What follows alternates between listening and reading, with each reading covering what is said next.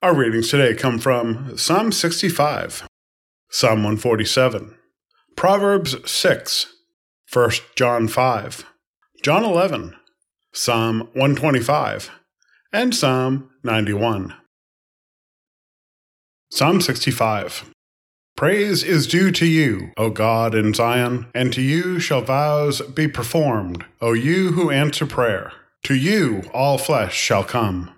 When deeds of iniquity overwhelm us, you forgive our transgressions. Happy are those whom you choose and bring near to live in your courts. We shall be satisfied with the goodness of your house, your holy temple. By awesome deeds you answer us with deliverance, O God of our salvation. You are the hope of all the ends of the earth and of the farthest seas. By your strength you establish the mountains. You are girded with might. You silence the roaring of the seas the roaring of their waves, the tumult of the peoples. Those who live at earth's farthest bounds are awed by your signs. You make the gateways of the morning and the evening shout for joy.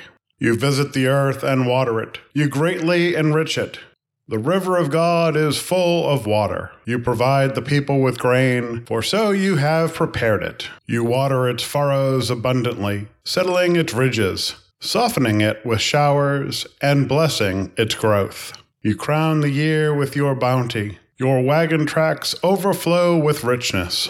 The pastures of the wilderness overflow. The hills gird themselves with joy. The meadows clothe themselves with flocks. The valleys deck themselves with grain. They shout and sing together for joy. Psalm 147 Praise the Lord. How good it is to sing praises to our God, for he is gracious, and a song of praise is fitting. The Lord builds up Jerusalem, he gathers the outcasts of Israel. He heals the brokenhearted and binds up their wounds. He determines the number of the stars. He gives to all of them their names. Great is our Lord, and abundant in power. His understanding is beyond measure. The Lord lifts up the downtrodden, he casts the wicked to the ground. Sing to the Lord with thanksgiving. Make melody to our God on the lyre. He covers the heavens with clouds, prepares rain for the earth, makes grass grow on the hills. He gives to the animals their food, and to the young ravens when they cry. His delight is not in the strength of the horse, nor his pleasure in the speed of a runner. But the Lord takes pleasure in those who fear him, in those who hope in his steadfast love. Proverbs 6, beginning at verse 1. My child, if you have given your pledge to your neighbor, if you have bound yourself to another, you are snared by the utterance of your lips, caught by the words of your mouth. So do this, my child, and save yourself. For you have come into your neighbor's power. Go, hurry, and plead with your neighbor. Give your eyes no sleep, and your eyelids no slumber. Save yourself like a gazelle from the hunter, like a bird from the hand of the fowler. Go to the ant, you lazy bones. Consider its ways and be wise. Without having any chief or officer or ruler, it prepares its food in summer and gathers its sustenance in harvest. How long will you lie there, O lazy bones? When will you rise from your sleep? A little sleep, a little slumber, a little folding of the hands to rest, and poverty will come upon you like a robber, and want like an armed warrior. A scoundrel and a villain goes around with crooked speech, winking the eyes, shuffling the feet, pointing the fingers, with perverted mind, devising evil, continually sowing discord. On such a one, calamity will descend suddenly. In a moment, damage beyond repair.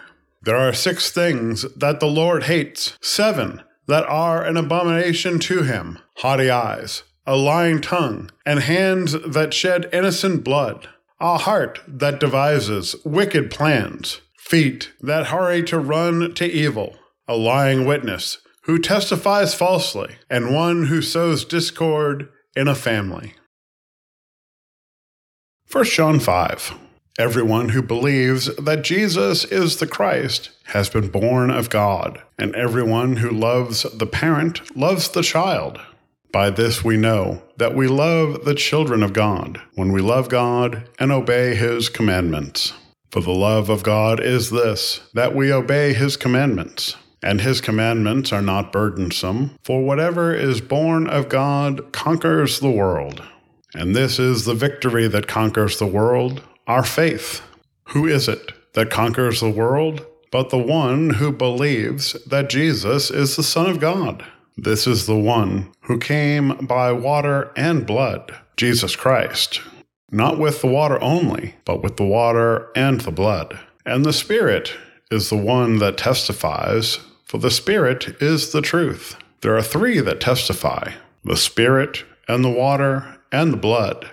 And these three agree. If we receive human testimony, the testimony of God is greater. For this is the testimony of God, that he has testified to his Son. Those who believe in the Son of God have the testimony in their hearts. Those who do not believe in God have made him a liar by not believing in the testimony that God has given concerning his Son. And this is the testimony God gave us eternal life, and this life is in his Son. Whoever has the Son has life.